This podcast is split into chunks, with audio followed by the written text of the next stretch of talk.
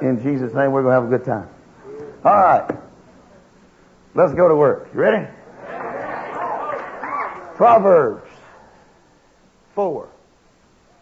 Now, I've decided because of the molestation of the demon to go at this a little bit differently than I've been addressing matters. And uh,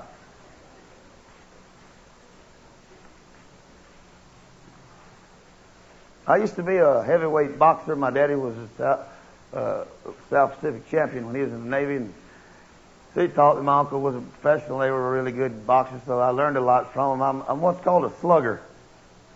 I don't have a whole lot of finesse about me, but I can take a lick. And if I ever hem you up in the corner, you better be able to. So, that's what we're fixing to do. Jesus.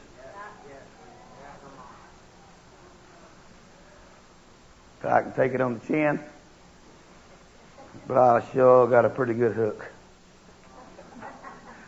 Jesus. Our work's doing really good, y'all. Uh, we got lots of rain right now. Y'all need it. We got it. We've needed it for four and a half years. And I live on the east side central of Mexico, uh, subtropical, uh, live in a rainforest. It's, uh, we haven't had any rain in a number of years, four and a half actually, where we've, where there's been lots of people die because they didn't have anything to drink. There's been a lot of people killed and murdered over a cup of water. Uh, people wait all night for a drying up well to, to, to give them a little bitty muddy water. And you, you don't understand that. You can't comprehend that yet. Um, but I'll tell you, you better get on with Jesus. Because you're going to need some prophets and some men of God to touch some rocks one of these days. You're going to need them. You're going to need to know how to touch Jesus so the water will flow. I'm telling you. It's got to happen. Jesus. Jesus.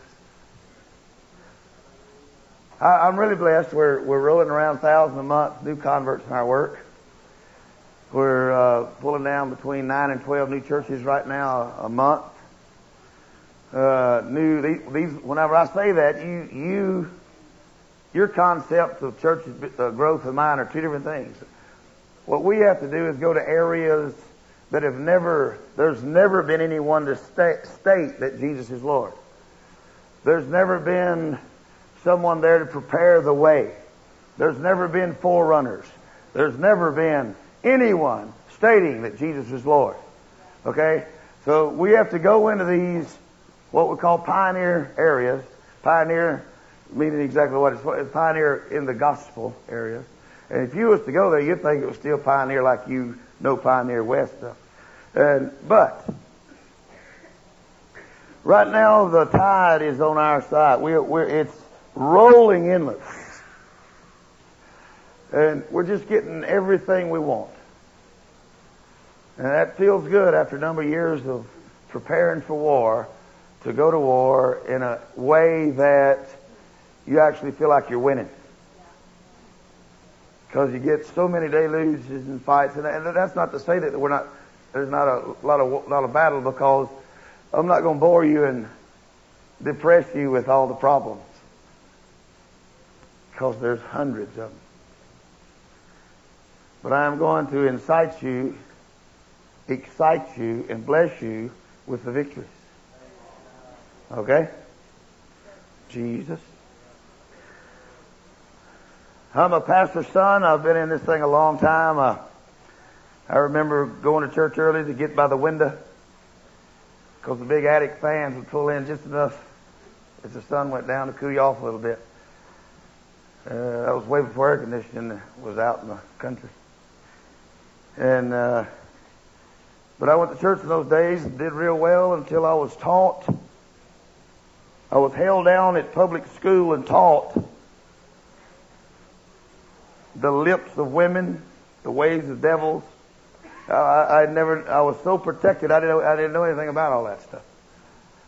And then whenever I got out there and the, this thing started happening, it tripped me out pretty bad at first. And then, then I started looking around at the hypocrites in the church and noticed that they were acting like these people that had messed me over.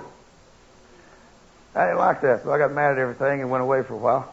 But the Holy Ghost didn't allow that. He came out there and got me and brought me back. And, uh, and now we've been at this a long time. And we plan on staying. In Jesus' name.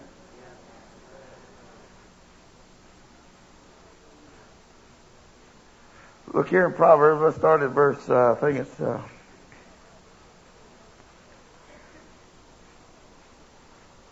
verse 19. The way of the wicked is like deep darkness.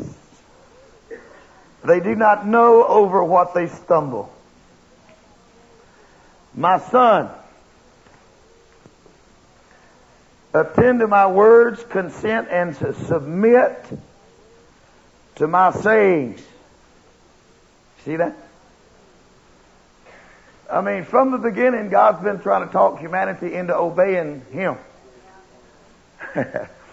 but we always have a better way. And it never works. And that's up. But every generation comes up with their idea of the best way to do it. And God has already provided that way. Look here, let them not depart from your sight. Keep them in the center of your heart. See, it's, it's important for you to understand the need to keep God's power and word always before you. Every morning, every morning, whether I'm off or not, I'm usually preaching. When I'm in America, I preach about six days a week, most of the time, two times a day. When I'm in Mexico, I preach seven days a week, and I take off two days a month. And that could be one to five times a day preaching, depending on what the Holy Ghost is doing. But we never, every morning, I get up with my family every day, every day, we sit together and we read the Word of God together. People say, well, I'm busy. Well, I would just like to put your schedule up against mine and we'll note who's busy. Jesus. I'll compare with anybody. It's called prioritizing things. It's called obe- obeying the Word of God. It's called keeping your heart where the Holy Ghost can use you. It's called keeping it in the center focus of your life so that the power of the gospel can run through you. That's what it's called. They are life. Go back to 21. What is? Let them, uh-oh, go to 20. My son, attend to my words. Look at there. God's word is life. That's as simple as you're going to get it. Holy Ghost. All right. I'm going to get you. I'm going to go right out to shoot on the hardest bull I can find and show you that it can be ridden.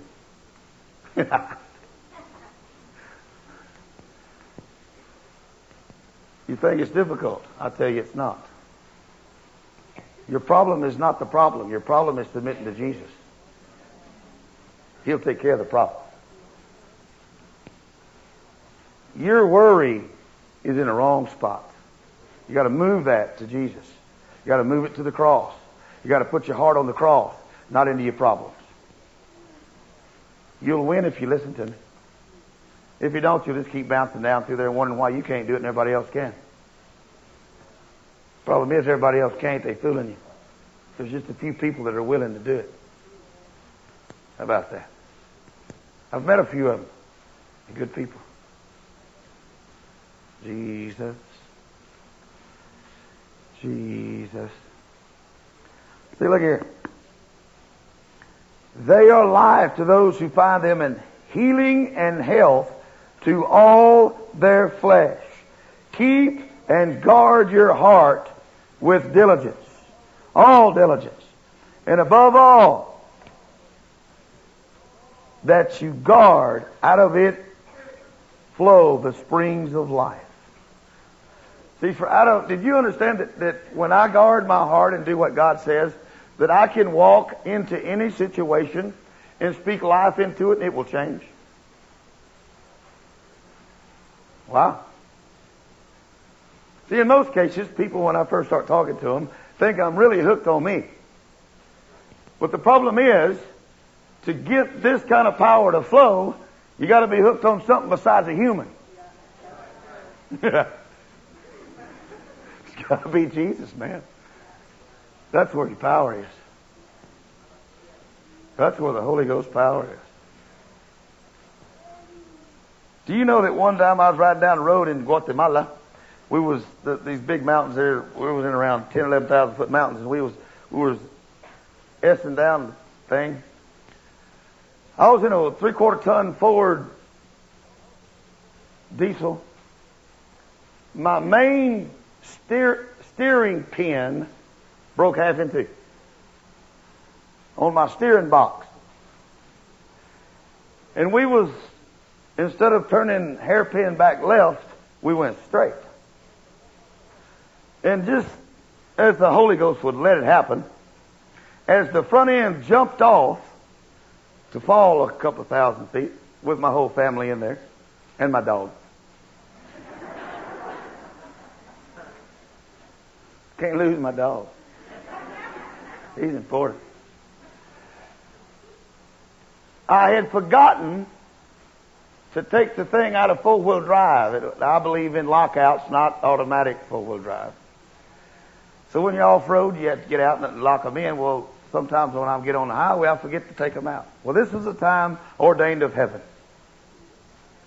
Because as I swept the gearbox, I hit the first into reverse, even going forward, and it went into reverse. I hit at the same time low range,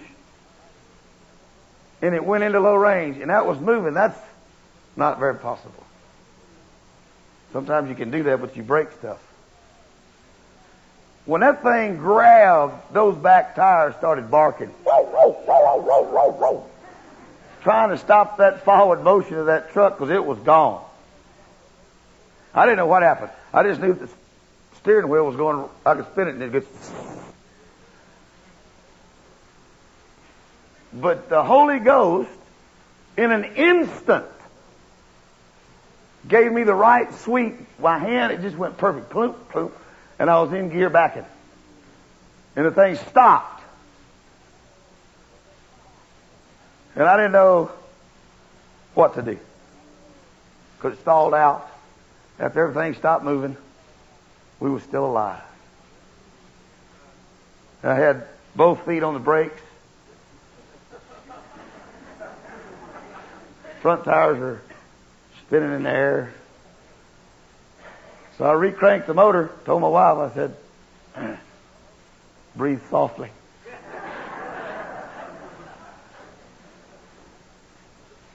And this, this, you, got to understand, we got a three-quarter ton. These these diesels are super heavy engines, flat down on the ground. And when I dumped that clutch, that truck leaped back onto the highway, and we were saved. Isn't that something? Yeah.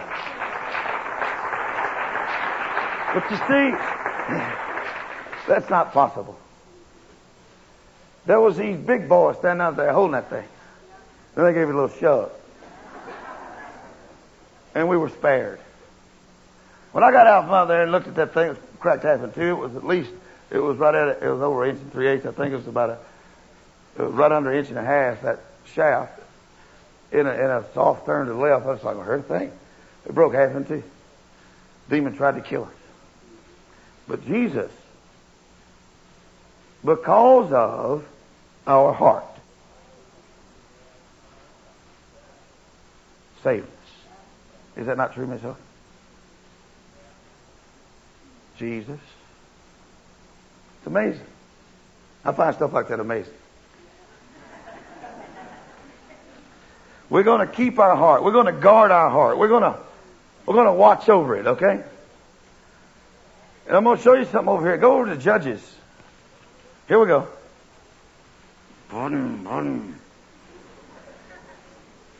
Because what we're fixing to do right here, I would say that most of you are in the same situation or close. Some of the things I'm fixing to tell you, you're going to relate to in a serious way. Other ones, you're going to look at me like, what'd you say? Jesus. Because there comes a time when your knowledge is going to fail you. I, am telling you, I know you Americans, y'all are so independent. It's, it's great. Your freedom has made you so stubborn and independent and, uh, nobody can stop you. And that's true. Except yourself. How about that? I'm getting my weapon out now. Look how bright and orange this thing is. Jesus. Fire in this house, Holy Ghost. Judges chapter 6. What's fixing to happen here is something good. Because see, I got myself in a, into a situation over in Mexico a while back where one of my ministers he came up there and to me and some other guys and he had a problem. And I troubleshoot now more than I do anything else. I go to church three or four hours early and pastors come in from all over the mountains and I just sit by a tree in the shade with my Bible and they give me this serious problem and I just quote scripture to them. Since I've been in Mexico, I don't talk about you in America. They don't know anything about you. I don't talk about clothes and fads that y'all are in out of. That's not what people need. I have never made a mistake with these people in 25 years. Every time I go to the village, I talk about Jesus. Everything, every problem they've ever brought to me, Jesus can fix it. And guess what? He always has. Jesus is not a secondary like you keep him. He's primary to us. We don't have secondary fallback. After you've eliminated your options, then you turn to Jesus. Jesus is our only option. How about that? I have meticulously fought visitors, people I work with, to make sure that if Jesus comes back in the morning, we can hand him a pure work. not defiled by anything that we know is. That's not to say we're perfect. That's a laugh. But Jesus is perfect. If I can keep giving him Jesus, I can, I can eventually give him perfection. Can I? This guy walks up to me and he says to me, Brother David, we need, uh, we need to talk. We got a serious problem. I said, okay, what's the problem? Hold your finger and judges. We ain't read there. We're going over somewhere else already. Jesus. We'll get back there directly.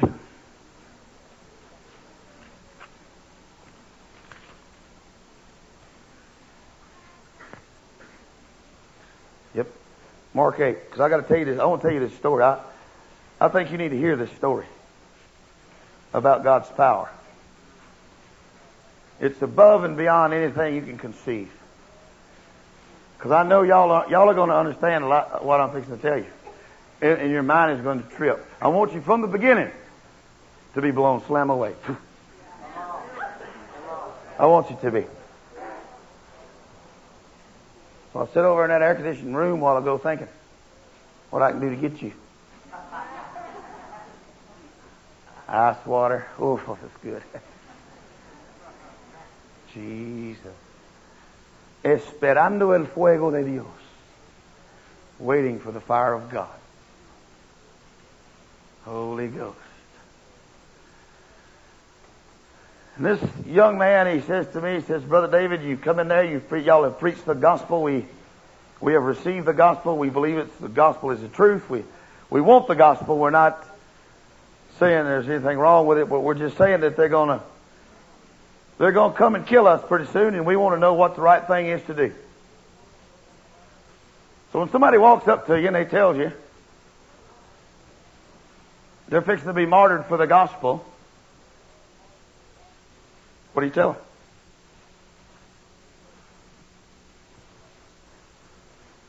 What's the right thing to tell them?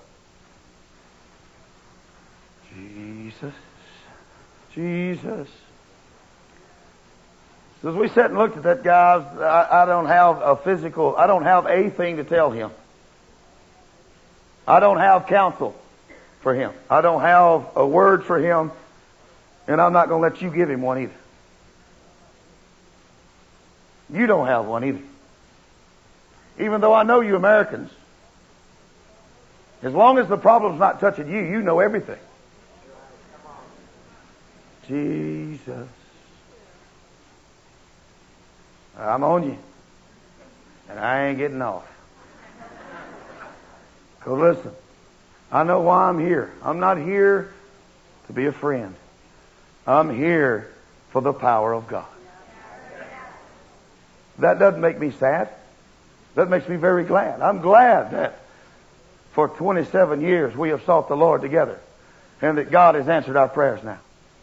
And that He is with us and that the anointing is the most valuable thing that we possess in our family. I know that to be true. I protect it and won't allow anybody to mess with it.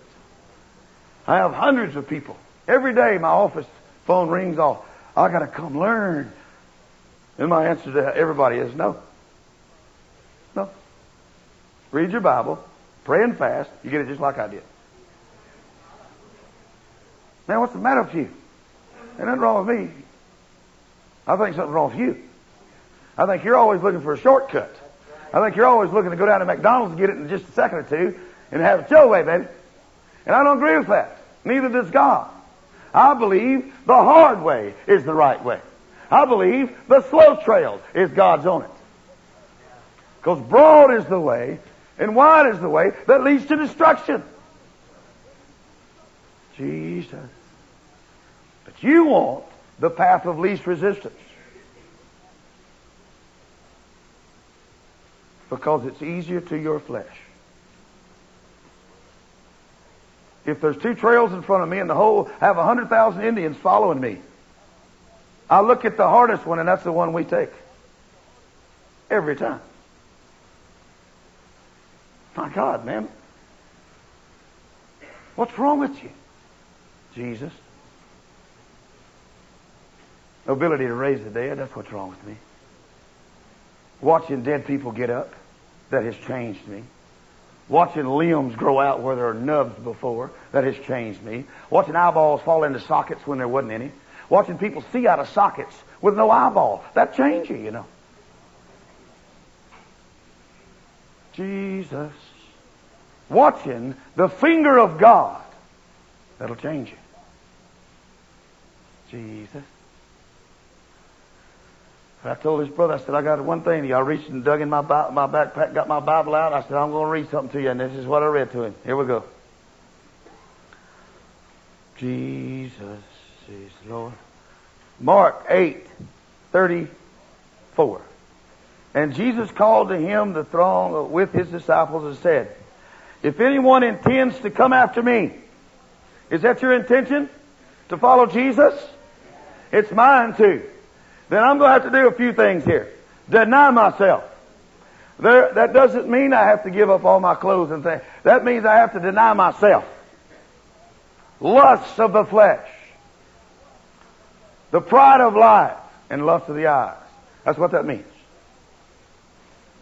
The Bible says, Jesus, if anyone intends to come after me, let him deny himself. Forget, ignore, disown, lose sight of himself and his own interests. Uh-oh.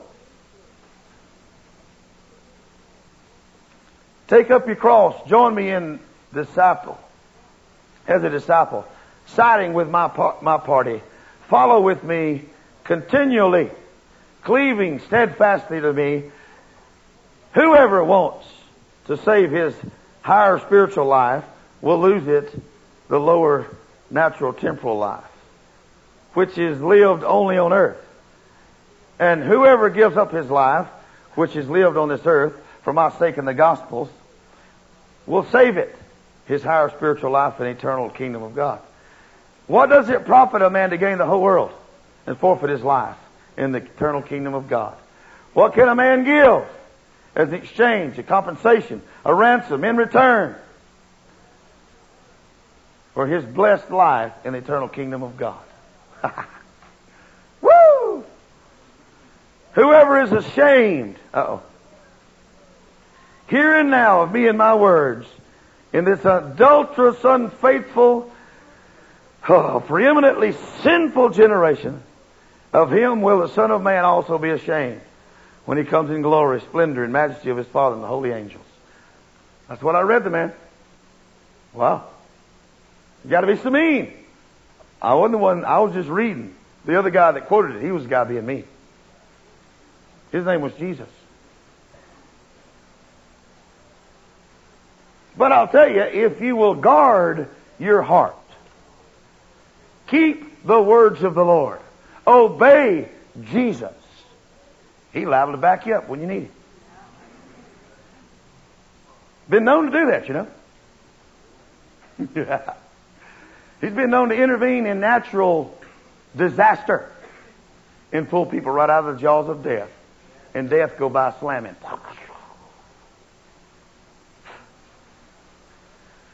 Shut my Bible, put it up. He said, what else you got to say? I said, I don't have anything else to say.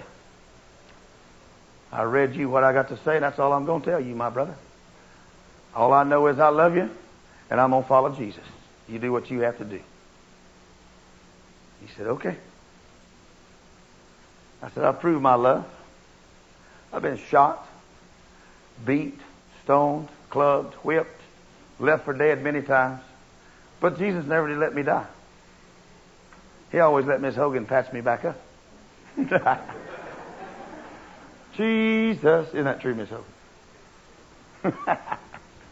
and somehow I just stay alive. I don't know how it is. Other people give up with a lot less problems. I, I don't see any reason to give up. That's ridiculous.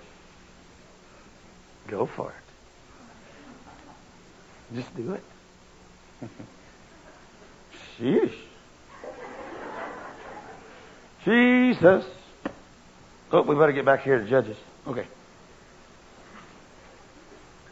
Because see, there's not one of us in here thinks, when it comes right down pushing and shoving, I don't know if there's a whole lot of you in here that really understand if God will really do what He said He would in His book. Well, I'm going to tell you something. I've been through it thousands of times, and every time He'll do it. We don't have to be as aggressive as you. I don't care how you are. I don't. I, be ever how you want to be. And when push and shove comes, we'll see who's right. Because it's coming. It's on the way. Everybody's life's got to live with that pushing and shoving business. Well, the day came. These guys are there at their little church, and this, this this little preacher, he ain't been born again long. He's really not even a preacher yet. He's still a, just a, what we call a leader of work. He's not a, what we call a leader of work. He's not a pastor yet, but, but yet he is leading the flock. He'd gone back and read the verses to him. What else did Brother David say? Nothing. That's what he said. That's it. Okay.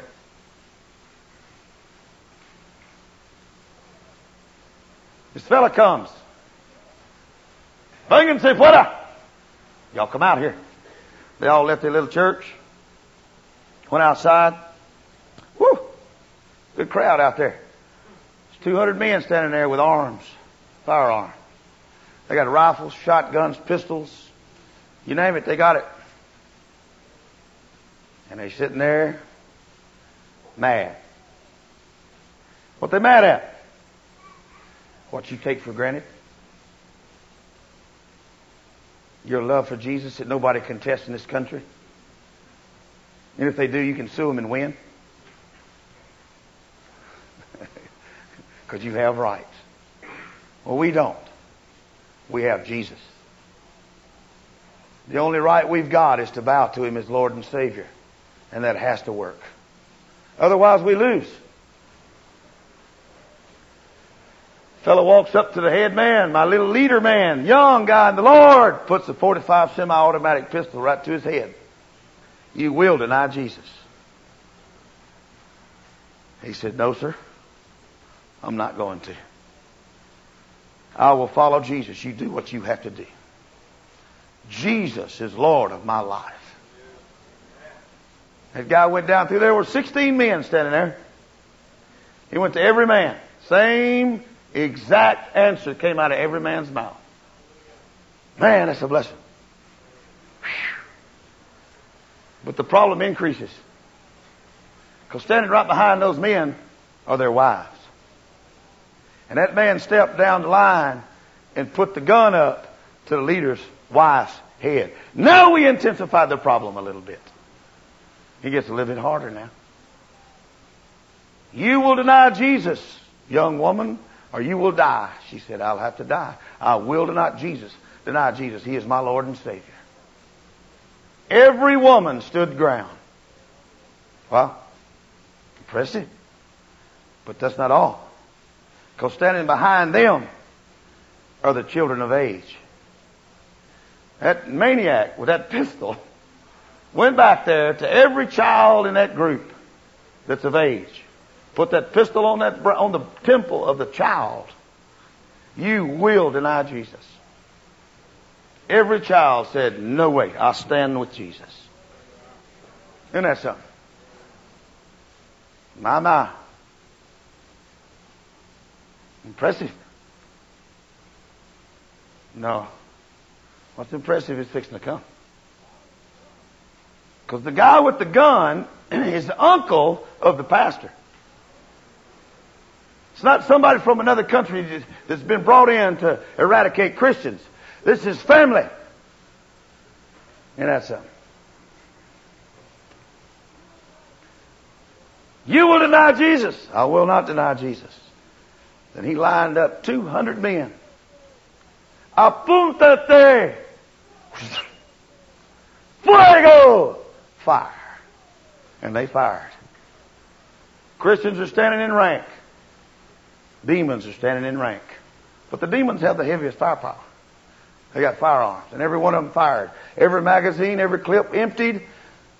Hundreds of rounds of shells fired. Smoke is everywhere. Fire belching out of gun barrels. Oh, it's a horrible thing. But then, the smoke lifts. Because let me tell you something about the demon. He's going to come in there, he's going to shoot you with his best gun, but in a minute, it's inevitable the smoke will lift. And it's what happened in the fight that matters. And here's what happened. The smoke lifted, and every Christian was standing unharmed. Come on! Come on! Jesus! Yeah!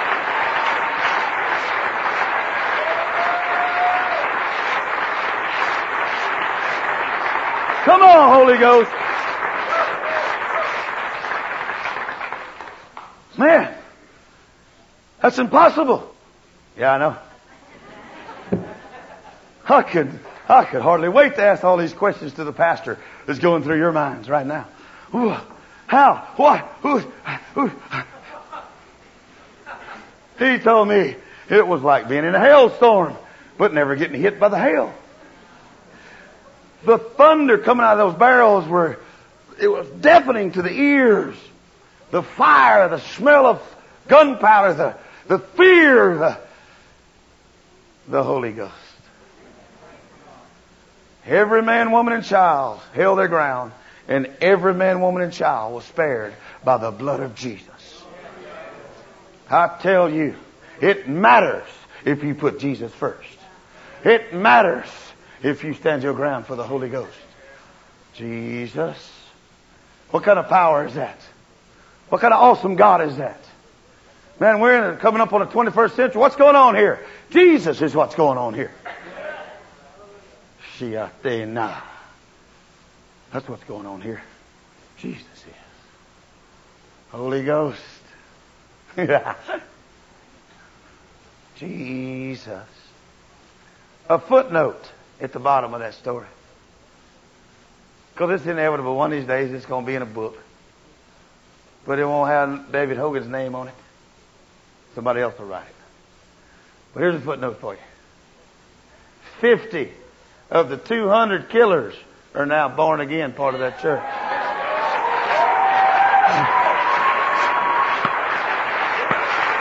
Holy Ghost!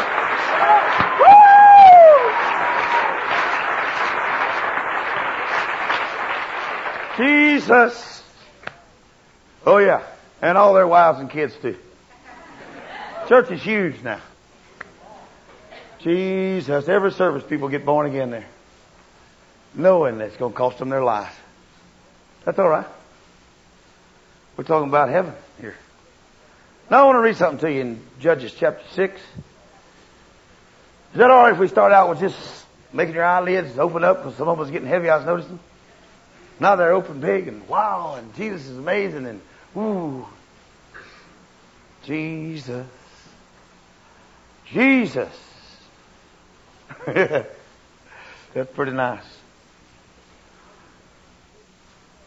Judges 6, 11. Now the angel of the Lord came and sat under the oak tree at Ophrah, which belonged to Joash.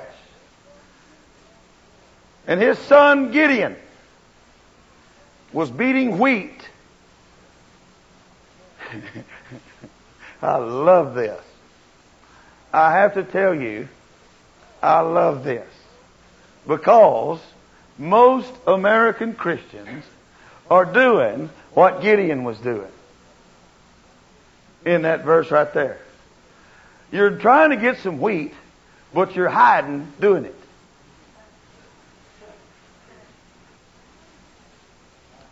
You're trying to get some cosecha, cosecha, harvest. But you, when you leave these, these, this domain here, and, and you're so energetic in here, when you get out there, you hide. But you still try to get some wheat out. it's amazing. Watch what happens here. That angel goes over yonder and he sits down by a tree and he's watching Gideon.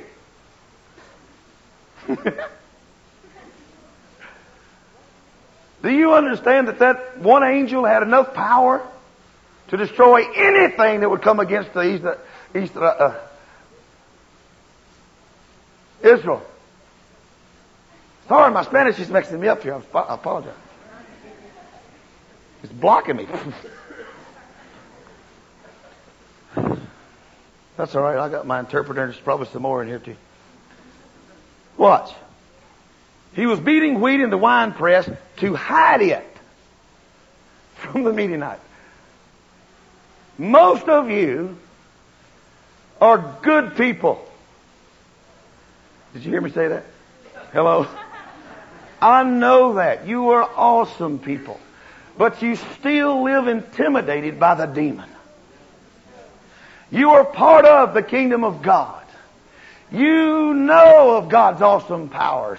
It's been rehearsed in your ears. You've seen it to a degree. But when you step out yonder, you hide in the wine press, even though you're still trying to get some harvest in. This is true. Yes and amen. And we're going to get over it. And we're going to start tonight. I'm telling you, we are. Yeah. Come on. Come on.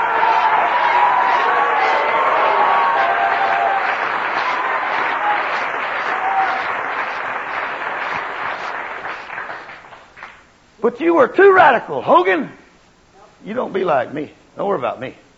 You be like you. You just follow the Holy Ghost. And then next thing you know, they'll be calling you radical. I didn't start out to be a radical human being. I didn't want to go across grain on everything against the strength. That's not my point in life. My point in life is to follow Jesus and hate the devil. And I'm trying to do that. I'm almost there. I will succeed in Jesus' name. Because our viewpoints are different. Y'all already know that. So my estimation of me and your estimation of me are two different things.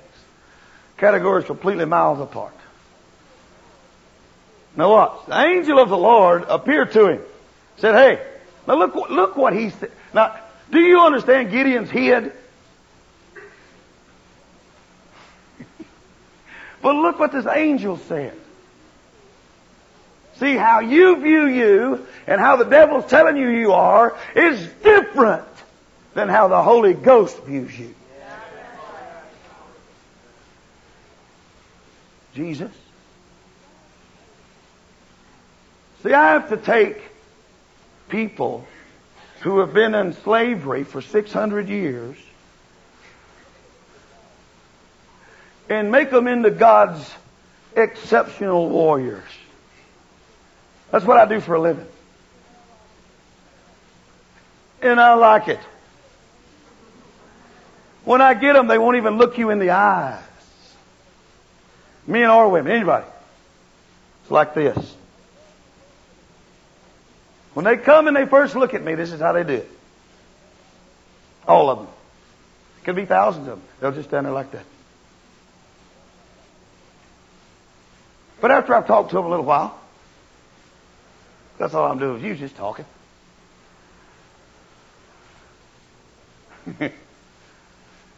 Something starts happening to them. They turn into warriors of God. Look what this, look what this angel said. He says, and the angel of the Lord appeared to Gideon and said to him, the Lord is with you, you mighty man of fearless courage. Wait a minute, wait a minute. Hold on. Somebody made a mistake. You reckon it's God? Did God make a mistake? Well then Gideon must be living in a mistake. He hid over there behind the wine press, trying to beat out a little bit of grain so his family can eat. Isn't that right? Right. I'm telling you, the devil's a liar. I'm telling you the power of God's in you by the Holy Ghost. I'm telling you, you are free.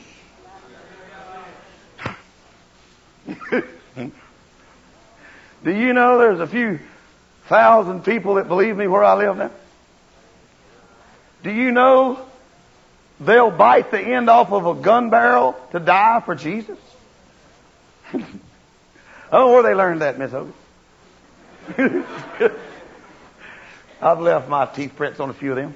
I just, I just don't like it. We don't, you don't pull that gun up. Don't talk. Let's get after it. If your God's got it, I want to see it. Don't sit there and chant at me if you're a witch doctor. Let's throw down fire. Come on.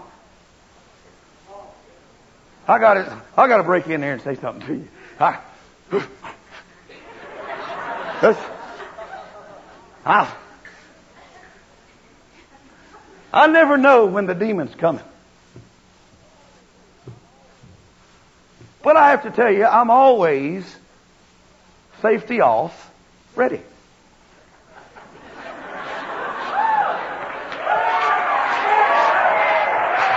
Oh yeah.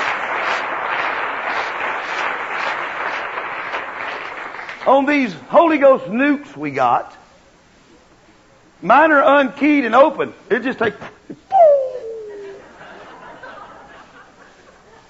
They're ready. You must be rough to live with. I don't think so. They love me a pretty good bit. Yeah. See, I was in the market.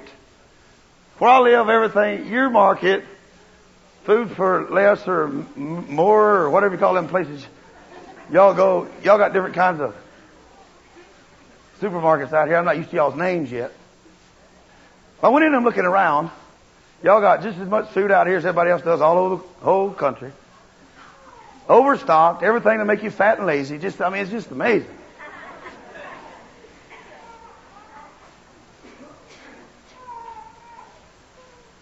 Mm-hmm. Ours ain't that way. You got to go and whatever's in season, that's what you buy. And it's all open air markets. So you walk in there. they did put a Sam's down there close to us now, a couple of hours away. We're, Walmart Supercenter. Man. Jesus. When I found out they was building that supercenter, I told my men, just look at the work list for the next few months. It'll be deeper in the woods. I'm going to run you deeper away from that thing. Jesus. I was up yonder, and my wife wanted, I don't remember what they was going to make some cookies. I don't remember what it was. But there was this particular kind of butter she wanted. It was, it, you just can't find it. So I'm up in yonder trying.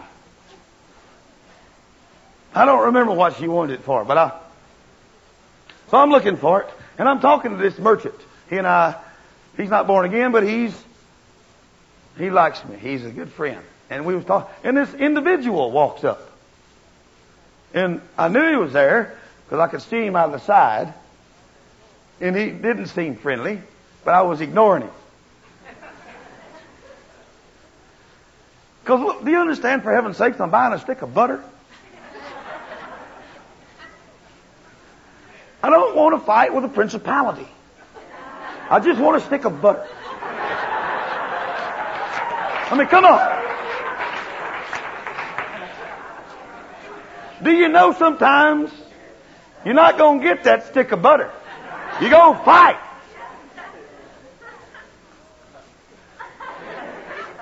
So, ¿qué quieres? What do you want? Oh, this guy. I didn't know who he was. He was pretty though. He was. He had a real tight, about three inch afro, real tight, pretty handsome, re- really educated guy. Just coming on me. Cursing and fuming and calling curses from the devil on me and I'm just, I'm sitting here with a bolsa bag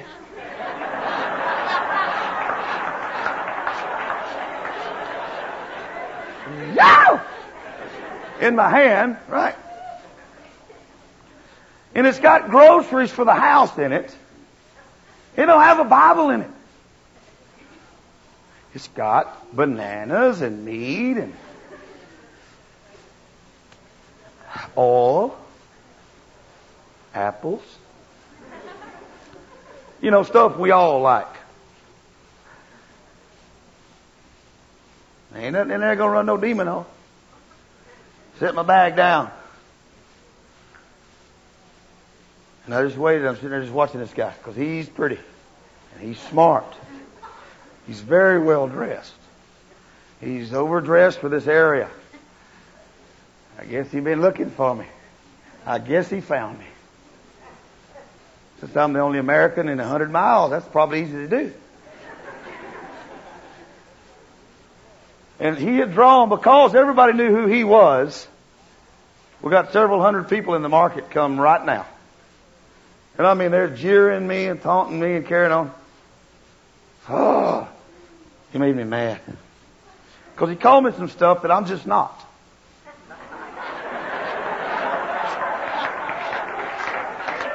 And it made me mad at him.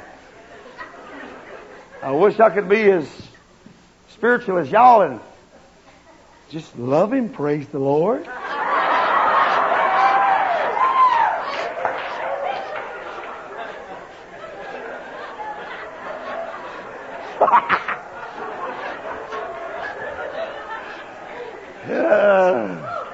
Wish you could be real and understand you're a human just like I am. And that stick of butter just ain't gonna work.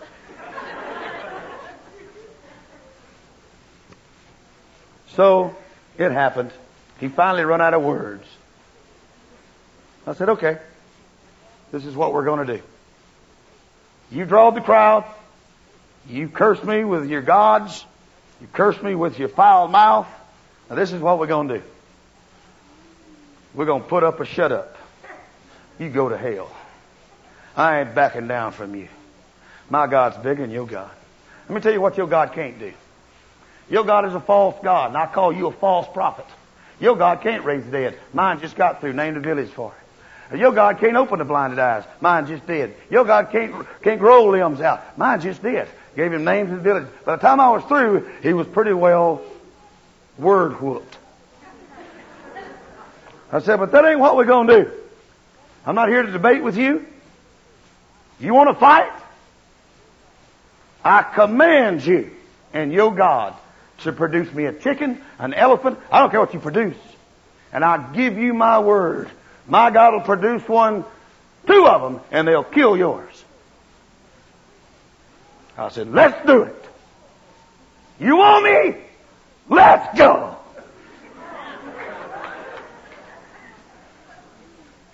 Well, he eh, ashamed him, and that's a bad thing to do. and he was disappointed highly. But I wasn't. I was irate. I was, I was bouncing. I said, now come on. You've hunted me out. You have found me. You have disgraced me in front of all these people. You've told me a bunch of things that's not true. Now I want to see the power of your God. Because I'm going to tell you what you're going to do. You made one mistake. You didn't take into consideration the anointing of God in my life. And the Bible says you cannot touch God's anointed, and you have. You are a dead man. He started trembling and ran. The crowd was at awe. It was their champion. I wasn't there to humiliate the man. I was there to buy my wife a stick of butter.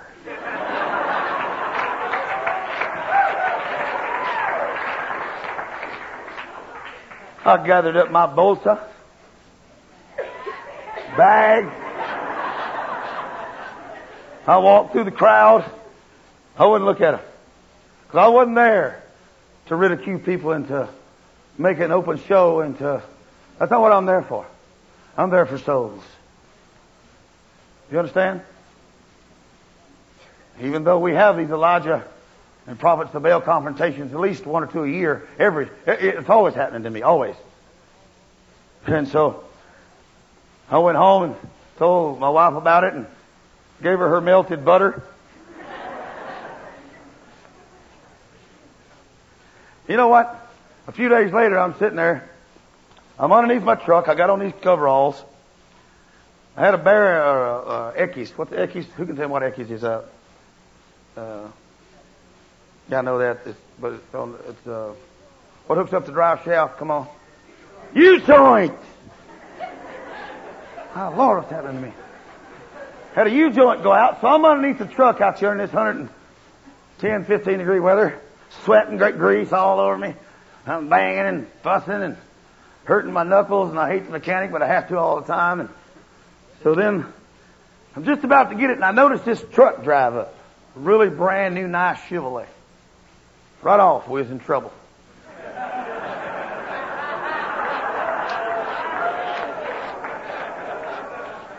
If it had been a Ford, would have been all right. Amen. Jesus.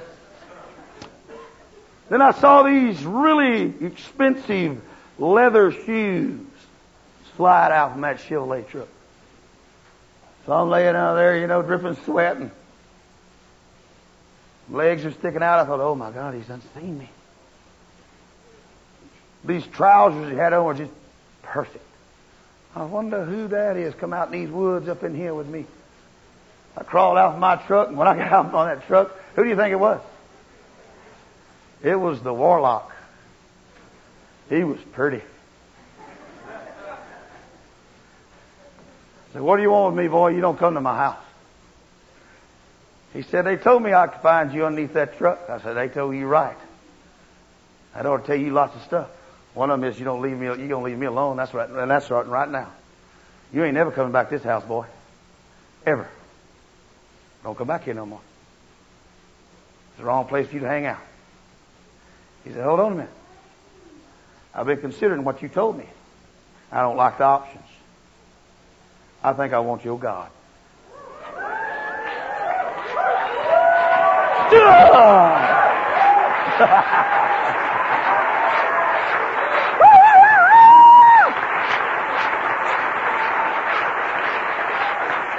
Jesus. Jesus. So I went over and sat in his nice air conditioned Chevrolet truck. And we talked about Jesus for an hour or so, and he got born again. So, Holy Ghost! I like winning. Don't you? Sure does feel good, don't it? All right, back to this, because we got to hurry. I got to get out of here. It's getting late on us. All right, what was we at? Oh, yeah. Verse 13. Gideon said to him,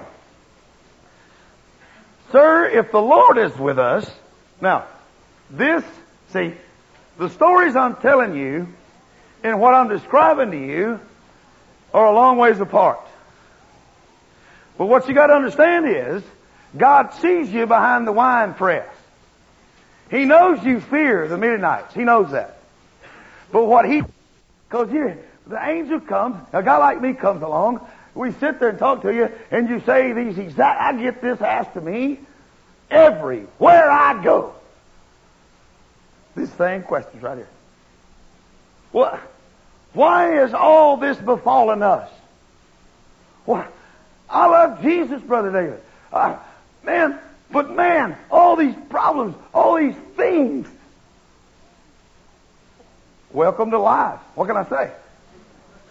Cry, baby. I mean, I mean, come on. I mean, you are not an afraid loser. You are not that. You are a winner.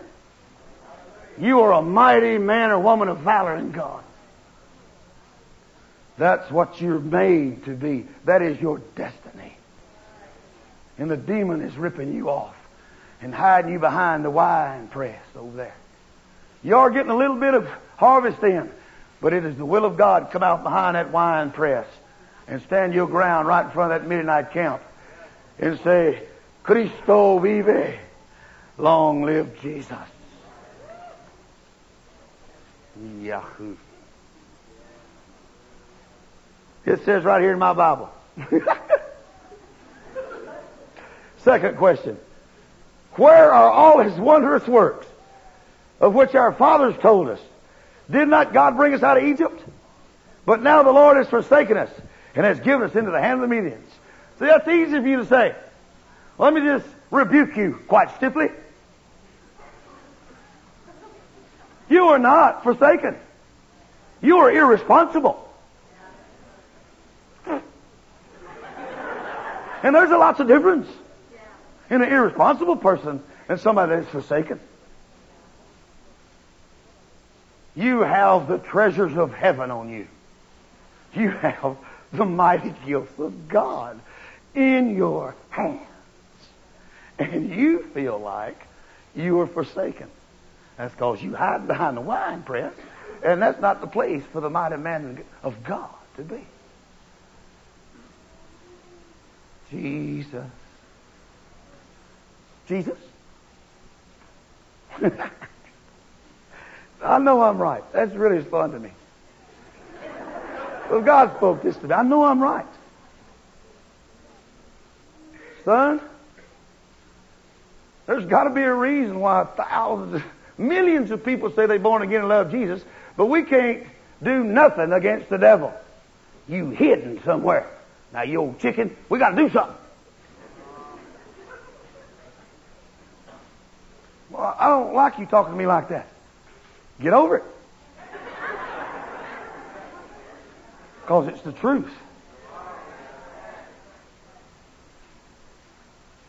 Well, I like my life. I like, you know, that's great, but that's not what God called you to. We've got to change. Starting now is good. We're not going to wait till next week. We're going to do it before the Labor Day blitz. Blitz to Labor Day, whatever it is you said. Jesus. Look what he said to him in verse 14. the Lord turned to him and said, Go in your might. I mean, it's just like he didn't even hear what Gideon was saying to him. You're going to go in your might, and you're going to save Israel by the, from the hand of the Medians. Haven't I sent you, boy? And Gideon sitting there just scratching his head, looking at this guy. This guy can't hear, I don't guess. We're in a bind here. And this guy's telling me that I'm some kind of mighty warrior. Hey, you are. You are blessed. You are filled with the powers of God. There is no generation been ever, ever been like y'all. Ever. There is no generations had the knowledge, the technology, the ability, the money, the manpower. And you still feel like you can't get the job done. You know what? You never are going to feel like you can. You got to rise up and look at heaven and say, I'm following you no matter what it looks like.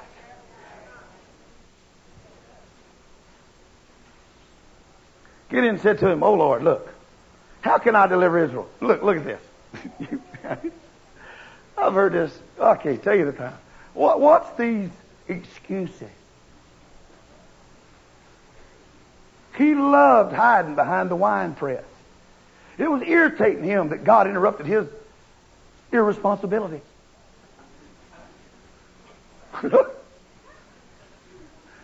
oh man. God was rocking his boat and he was hostile about it.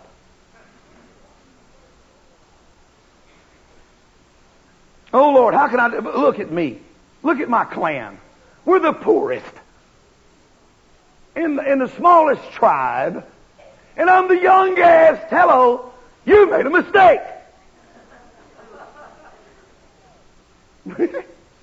I reckon God's computers don't go on the blink. Y'all the only ones that create Y2K. God don't have that problem.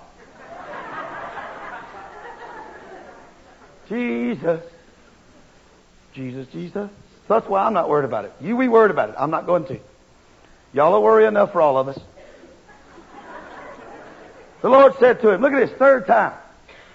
I will be with you, and you shall smite the Midianites as one man. Hello, that's how many men you're talking to here.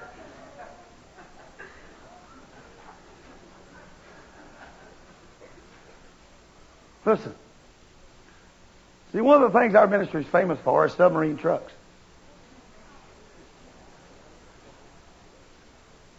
I've driven up, I ain't going to tell you what kind of truck it was, because it'll disappoint some of you. Is there anything else? And anyway, you're right. And so, we're sitting there, and I look at the brothers, because when we went to church, it was a dry riverbed. But on the way home, the monsoons caught us, and it rained for five hours. And now it's as far as you can see in the lights. You can't see the other side of the water. And I remember full well there being a river there. Now, how are we going to get across that?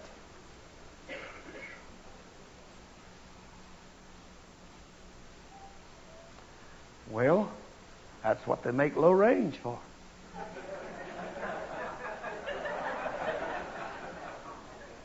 So you get a good view going slow of all the fish.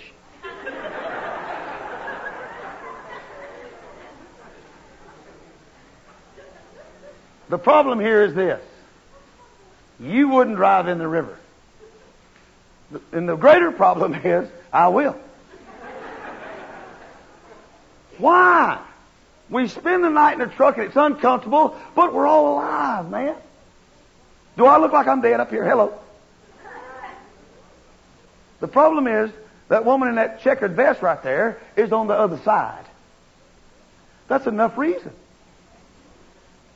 That's enough. Enough said. But did God not speak to you? No. Miss Hogan's over there. I'm going to go see her. Well, wait a minute. That is a carnal fault. Maybe. But it's enough for me. I looked around at my brothers. I said, hey guys, make a, just a quick suggestion. Get out. Because I'm going in. Wait a minute, Brother David. Wait a minute. Why are you going to do that for? Because my wife's on the other side. I'm going home. Yeah, but you know, we can camp out here a couple of days. This thing will go down, you know, and, you know, or in the daylight we could swim it and leave the truck and come back and get it. All them, re- they're very, they're very good reasons. They're very good things. They are very good words. But what we're going to do, if our name is Moses, and we got our back to the Red Sea, and an Egyptian host in front of us, go give ourselves up? Throw our mercy on them? They got no mercy. They've held you in slavery for 450 years. How much you want more? When are you going to get enough, church? When are you going to believe that God's Word is a staff that'll never let you down? Do you, do you understand that? I told them that in the truck. I told them they could get out and wait. That's fine with me. I won't, I won't think any less of them. But I put that thing in low range, low gear, tacked it up to 3,000 and jumped in. Normally what happens is the truck floats, I've done this lots, it, it floats down, you sink. Um, listen, now, this happens. What I'm fixing to tell you happens. Submarine truck, number one. we started going, went down, lost my lights, it gets dark. Then you're underwater. Things get quiet. And then you start hearing the boulders rolling. And then all of a sudden it dawns on you, what about tree trunks? But it's too late. You are committed. Do you know that there's not enough oxygen under the hood of a truck to run a motor? Do you know it takes oxygen and gasoline instead of water to run a truck? Did you know that a hot engine, when you go into a, into a deep enough puddle of water, the fan blade will knock it? Back then we still had distributors. Throws that water up on that distributor, ground, there you go, you lose your electricity, boom, you lose your engine, boom, you're dead, you're dead meat. But that didn't happen. My motor stayed at 3,000, never even, I mean, didn't even quiver. We went over a couple of good sized rocks too. We went down, down, down, flat, flat, flat, up, up, up, and finally I broke out the other side. Under the river. And that's up over the top of the truck. I'm telling you, the reason I'm so aggressive with you is because I've watched God do things that's not possible. The reason I stand up here and have the gall to test your intelligence is because I'm telling you the truth. The power of God is real. Where is God's wonders? I'm telling you about it. Get out behind the wine press and you'll find them yourself. God's power is for you. He killed his boy. He raised him from the dead so you can have power. So you can be filled with the Holy Ghost. So you can drive under the river if you have to. Look what this says. I am the poorest, smallest tribe, least in my father's house. Well, the, the angel looked right back at him in verse 16, but you're going to kill everybody. Don't worry about it. God does understand how you feel. But there's no excuse for irresponsibility. We've got to stand for righteousness. You want this part of your, your country and state born again? You're going to have to march as an army, as a unit, as one man. And you can. The Midianites will be destroyed. Whatever their name is. Name, it doesn't matter the disease, opposition, it will be taken out by the Holy Ghost. One of my lead pastors, his little boy, this is an awesome, amazing thing.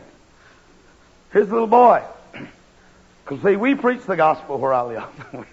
we, everybody's got a job. They got to provide food for their families because we don't pay our pastors. We don't have sufficient funds to pay everybody and give them a salary, and they've got to work for a living, like you do. Hello. And still pastor five churches. so we've come up with a system. And one of them is the whole family has to work. That's normal life where I live. Everybody works.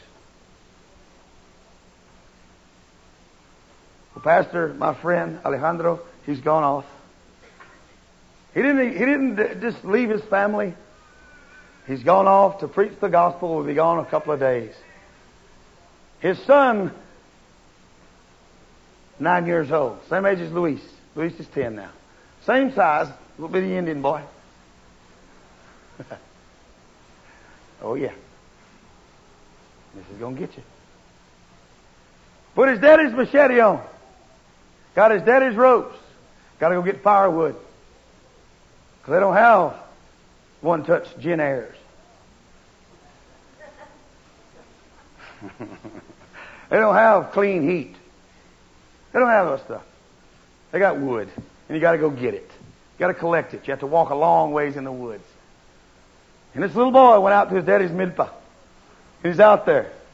Just like his daddy taught him since he could walk, actually. He's cutting that wood because he's got to have a rollo of firewood. And you know, a, a, a the, the little nine-year-old boy can carry, it ain't gonna last you that long. But it'll get you through at least one or two meals, you know. So he cut that wood just like his daddy. Daddy had that wood dry out there. He chopped it, cut it in little sticks, put it in a in a in a, in a bundle, tied it up, put that machete in that in that sheath in the middle, just like his daddy taught him. Set it over there on a rock, got it under that load, just like his daddy. Put that leather band around his neck, put that wood on his back, was walking back to the house. Little nine year old boy. He's walking. Stamina of a little nine year old boy ain't the same as like Louis and me. I mean, I can carry more wood and last longer than he can. But he's going to try it because he watches his daddy. Yeah. The difference is this little boy has to do it or they go hungry. Because his daddy's gone preach the gospel. Along the way, the fatigue caught him a little bit. He stumped his foot on a rock. And when he did that, it shifted that load on his back. And when that happened, that secure knife, machete, slid out of that sheath, butt down, point up. And the momentum of the load put that knife right through my little boy. That's not really my little boy, but he is. I consider him as mine. He's like my grandson, let's just put it like that. And he's laying in the trail quivering. Knife stuck slam through him. Who sinned? That's your first thought. Because you're an American. Judgmental, independent thing, you. You know too much. You have it too easy when your first thought is somebody's in sin. Could be somebody's right. Could be there's a demon that hates us.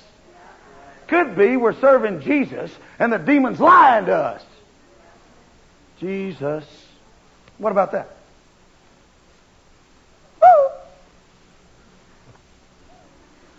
Holy Ghost fire on you. In Jesus' name. Well, about 45 minutes later, I guess they figured it out uncle of the boy comes along, who happens to be an elder in one of our churches. Hallelujah. Pulled the knife out. Threw it on the ground. Picked up the boy. Walked back that 40 minutes, 45 minutes, hour back to the village. The little boy is hemorrhaging and going into a coma. Gets home, he lays that little boy out on the thing. The mama's just sitting there. What we gonna do? Alejandro's off preaching. I'll take him to the clinic in Wehutla where Brother David lives. Well, I don't have any money. We won't worry about money. We'll trust Jesus. We've got no alternatives. so he gathers up this little boy that's in a coma, leaked all inside, organs all lacerated and cut. Two hours to the highway. Stands there and stands there as vehicle after vehicle goes by. Finally a bus stops, picks him up, carries him to my town. He walked to my house, bangs on the gate. All he got was my big Catahoula cur. My hog dog. He's big. JJ's his name. Don't mess with JJ. I wouldn't advise it. JJ's pounding that gate. What do you want? He's wondering where I'm at. Where do you think I'm at? Preaching the gospel. Doing what I'm supposed to be doing. So he went to another friend, uh, uh, another guy that works with me there. He's gone too. He's gone preaching the gospel. So then he goes to the clinic, lays the little boy down. Doctor comes in. It's a, it's a female doctor. She observes him, looks him, checks him out, says, "Can't do a thing for him here. He's gonna die. You got to rush him to a bigger hospital, and it's hours away. Got to put him in an ambulance." The old man said, "Hold on a minute. We ain't got no money. Sorry, we're Indians. Hello." We don't have any way of getting any money for you. She said, You don't worry about that. God intervened. You don't worry about that. She wrote a check, gave it to that ambulance driver. He went, filled up his thing, and away they went. She had papers, give it to them people, them, them uh, emergency people's up in there trying to revive this kid, keep him going. Along the highway, the uncle's up in there along the highway, the daddy, they go and sit runners, daddy comes out of the woods, they pick daddy up. Daddy's praying in tongues. Have mercy, Holy Ghost. Have mercy, Holy Ghost.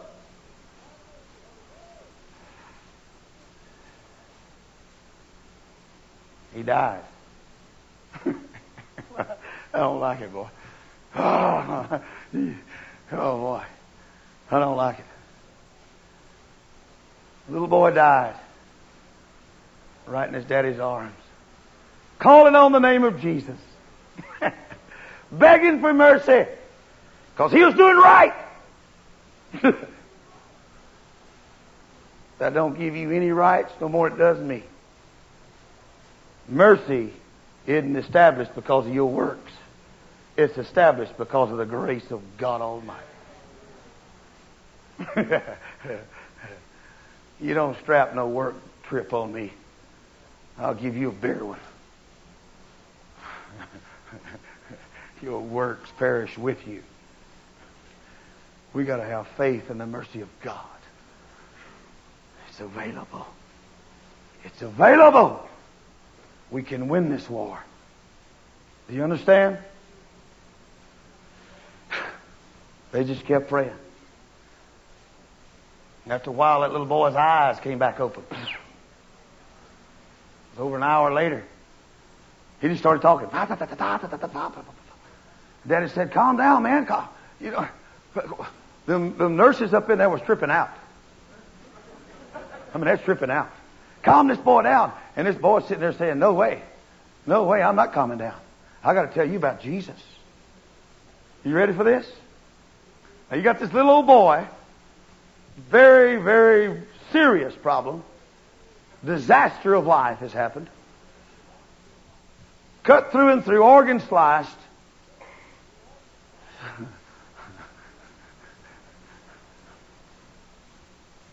Here's his story. Because I held him in my lap and let him tell me himself.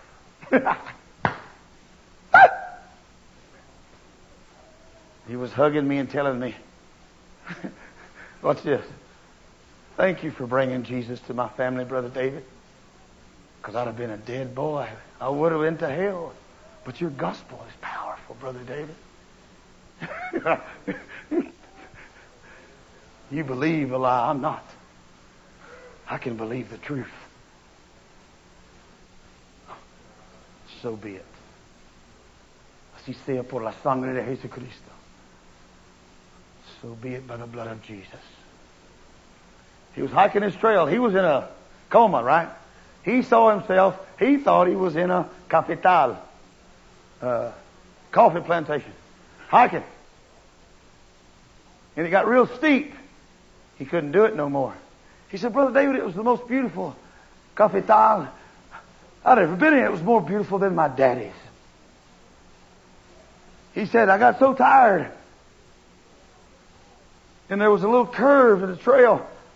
And I couldn't hardly make it. He was, he was dead. See, he was, yeah, Yamikis. Yeah, he was dead. He went around a curve, and there was this fella sitting on a big rock waiting on him. Can I read to you who the fellow was? Y'all tired and bored yet? Y'all all right? You, you okay? Oh, let me read this to you right quick. Y'all can hold your fingers there and where are we? Judges. Now let's read over in Revelation chapter 1 to you because he explained to me, a nine year old boy explained to me the same exact Jesus that John the Revelator saw. Revelations 1.13, it says, In the midst of the, of, of the lampstands, one like the Son of Man, clothed with a robe, which reached to his feet with a girdle of gold about his breasts. Verse 14, his head and his hair were white as wool, as white as snow. His eyes flashed like a flame of fire. His feet glowed like burnished bronze in the furnace. And his voice was like the sound of many waters.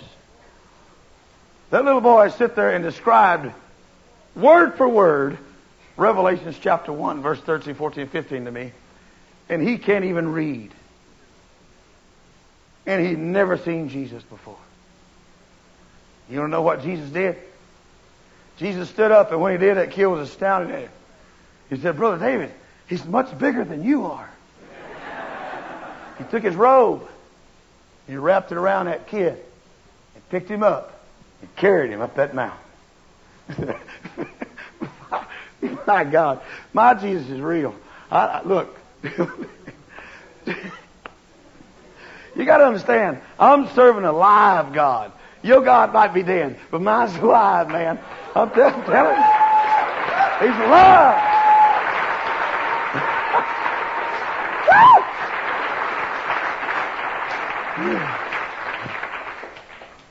See, I can feel power, Brother David. it's here, my brother. My God, man. It's so nice. oh, yeah. Wait, we got to get back over here. I got to finish this. Oh, yeah, I'm going to close all this up so, so I don't keep looking at this stuff. Stop it. You got to understand, I got over a thousand miracles written in here, and it's just hard to stop talking to them about to you. It's just, I want to tell you all of them. They're so powerful. And that little boy was just telling his daddy all about Jesus. Just bouncing. Man, bouncing in that ambulance.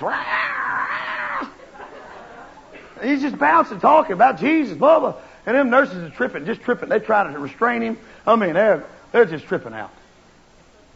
Finally, they get to the hospital. They took that kid out of that thing. They rush him into the emergency room. They give the doctor all the papers. He comes out there. I mean, this doctor is pitching a fit. Where's this kid on these papers? Well, you got it.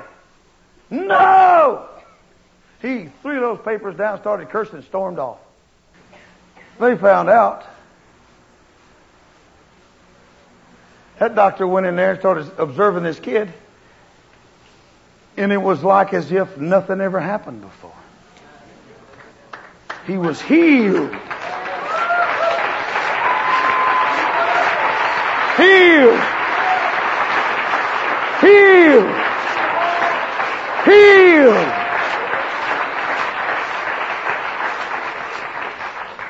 Raised from the dead and healed of wounds made by a man-made object caused by a mistake. All of his organs were intact. I said, what? I said, show me. He pulled his shirt up and there was one slit where that knife had gone in. I said, oh, Jesus loves us, son. He hugged me. He said, thank you for the gospel, Brother David. See, you may think you need to hide behind the wine press. I think you need to come out from there and win.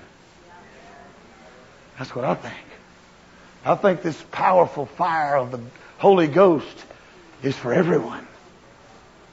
Look what the Bible says. I'm going to quit with this. I'm going to read it just right down. And Gideon said to him, Now, if I have found favor in your sight, show me a sign. Don't leave here. I'm going to get something to eat. That's verse uh, 18. So he bring him an offering.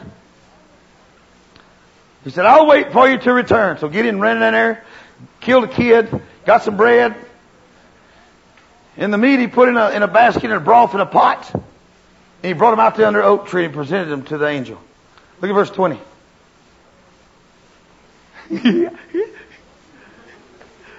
See, I just can't get over this. I just can't get over how you come you can't see in your Bible that God wants you to be successful. I mean, just, it's the will of God for you. You believe the enemy, not God. What is that? Unbelief. That's what it is. Jesus. Well, we're going to mess with all that stuff tonight. We're throwing it out. Yes, sir. Yes, sir.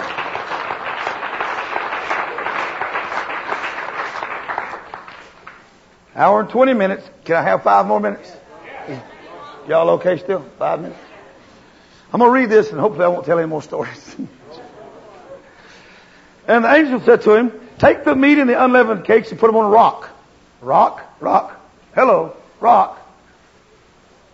Rock is Jesus. Hello. And he poured the broth over them.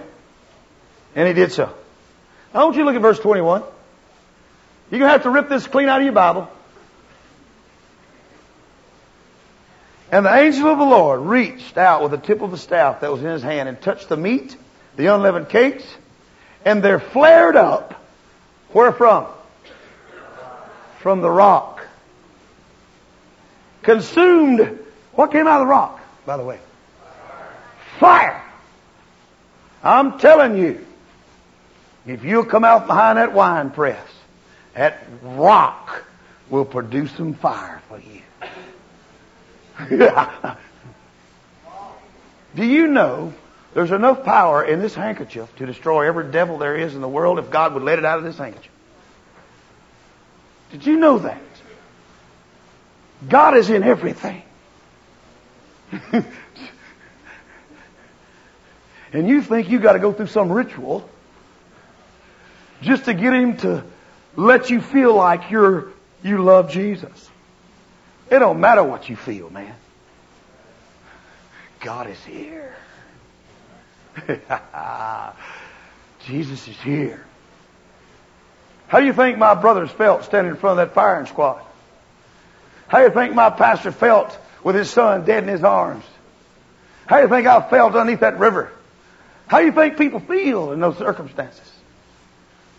You feel insignificant. You feel like a loser. You feel like you're an idiot for ever doing this. Why are you doing? it? What's the matter with you? But how do you feel when you win?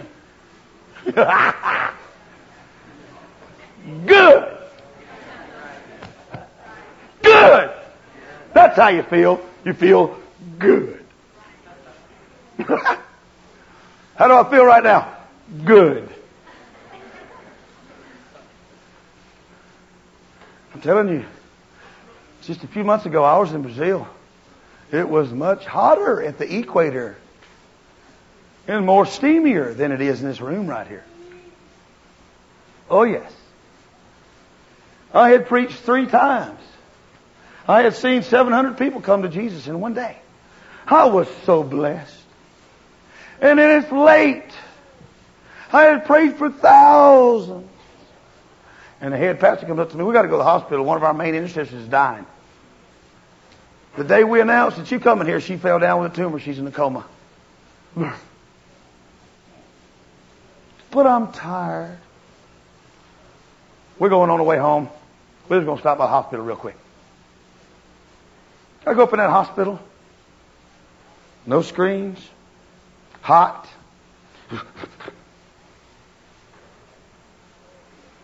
Walk in that room, the smell was rough.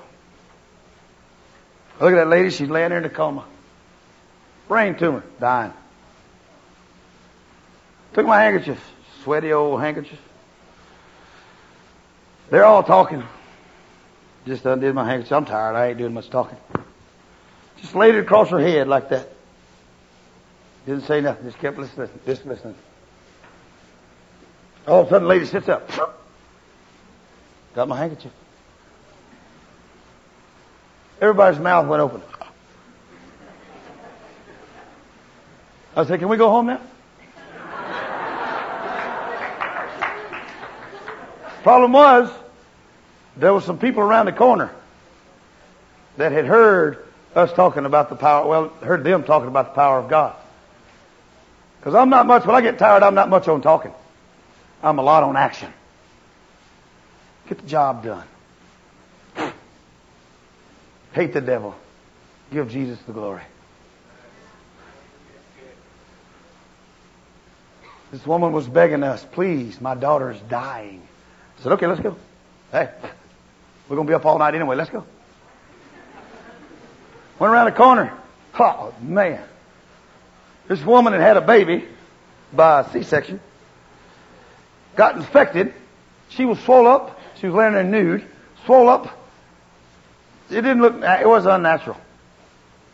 She was on dye. She was all different colors. And it was just, it was, I felt so bad for her. Oh, I felt bad for her. And that mama comes over there begging me, begging me, show us the same power I saw back there. Please, please have mercy on my baby. And I'm just looking at her. I'm sweat, I'm just dripping. Sweat. I said, I ain't praying for her. Let's all y'all in this room get born again. That woman says to us, What's born again? So they explained it to her. She said, Oh, we'll do that. I said, I know you will. Her, the, the mama, the aunt, a couple of the uncles, everybody, they all knelt down. We led them to Jesus. The woman, in pain, got born again. All of them did. Took my handkerchief, laid it on her face. In the name of Jesus, be healed. Stood there a few minutes, nothing happened. Reached and got my handkerchief, walked out. Didn't say nothing, didn't say goodbye, didn't say nothing. I was just tired, okay? Hey, excuse me for being a human. I apologize. I say it up front, I apologize. But I'll tell you right now, God's never tired, He's never on vacation, He's never gone off anywhere, He's with you. You may be a human, but if you love Jesus, He's with you. I went around a corner, didn't say a word, didn't stop, didn't salute anybody, just kept going. Made my way out to the truck. Just lean up against it when they came. Got in the truck, grabbed my little Bible, just holding it, lean up against the window. Two thirty in the morning, I'm tired. I got to preach at eight o'clock. But that's all right. That's the way it is. That's my life. That's, that's the way it is. That's just the way it is. In the morning, second service, noon. Place is packed. People have come by the thousands. There's every kind of disease in that place you can think of. But there were these two ladies sitting down there on the front. One of them had a little bitty baby in her hands. Oh, yes. When we left, she deflated like a balloon. The infection left her body. The jaundice left the child. She started nursing. And they let her come to church. And that's a,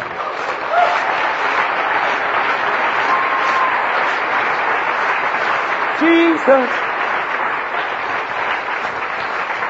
Woo! The other lady sitting beside her, who had been diagnosed with a brain tumor, they looked for it all night, couldn't find it, so they had let her go too. So she made second service. Completely delivered by the blood of Jesus. All right.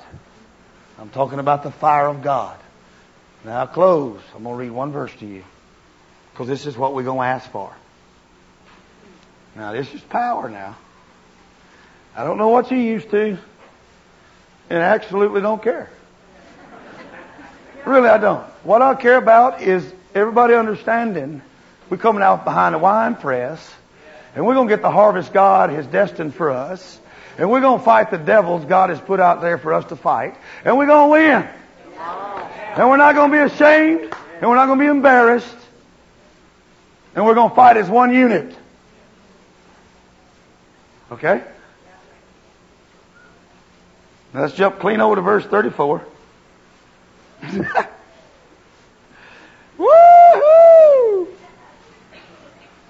I just can't get over this verse. This thing owns me. I love this verse.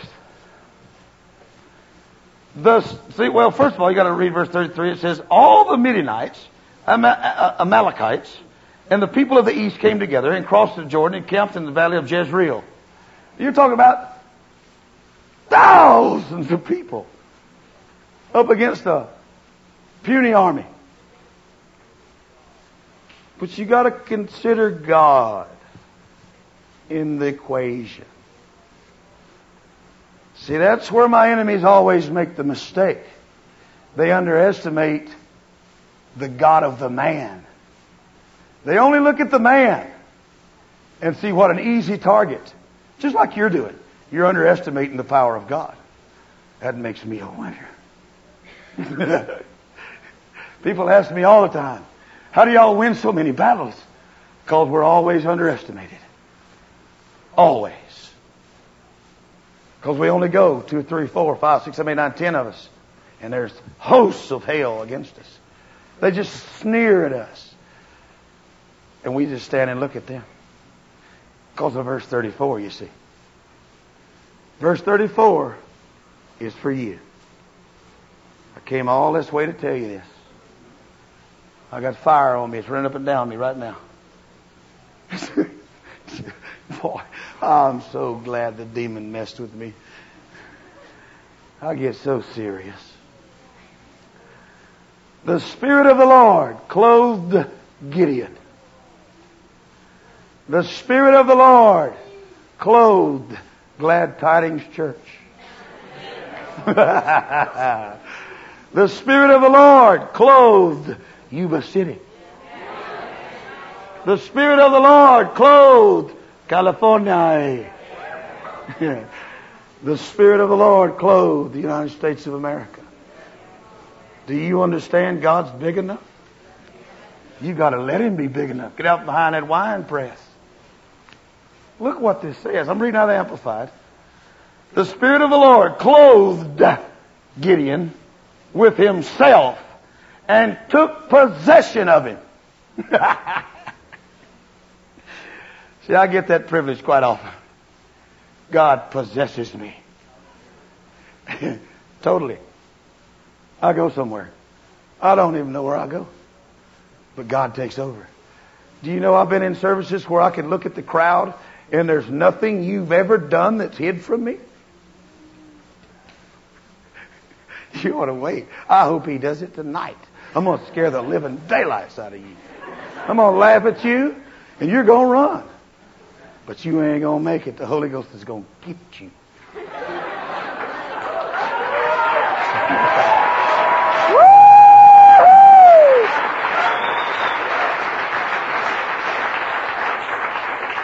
See, when the Spirit of God clothes you, when the Spirit of God possesses you, something happens to you.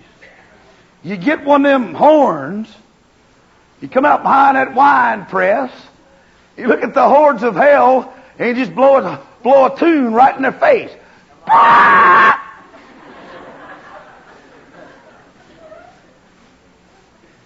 It's just amazing. The change, it'll come over you. I've been all over the world and I haven't found a demon that can stop God yet. I'm not kidding you. I've been on a long journey here. I didn't just come out here first class in a real nice jet, going to speak to you for three days, two, to three services, whatever it is, and fly back. I've been going for 35,000 miles, driving most of it, flying the other part. And let me tell you something. There ain't a devil out there that can stop the Holy Ghost. You get out from behind that wine press. Do you hear me? That meager bit you're, you're winnowing out is not what God's best is for you. It's the will of God for you to stand forth and blow the trumpet. Sound the alarm. Look in the devil's eye and rebuke him. Stand up with me.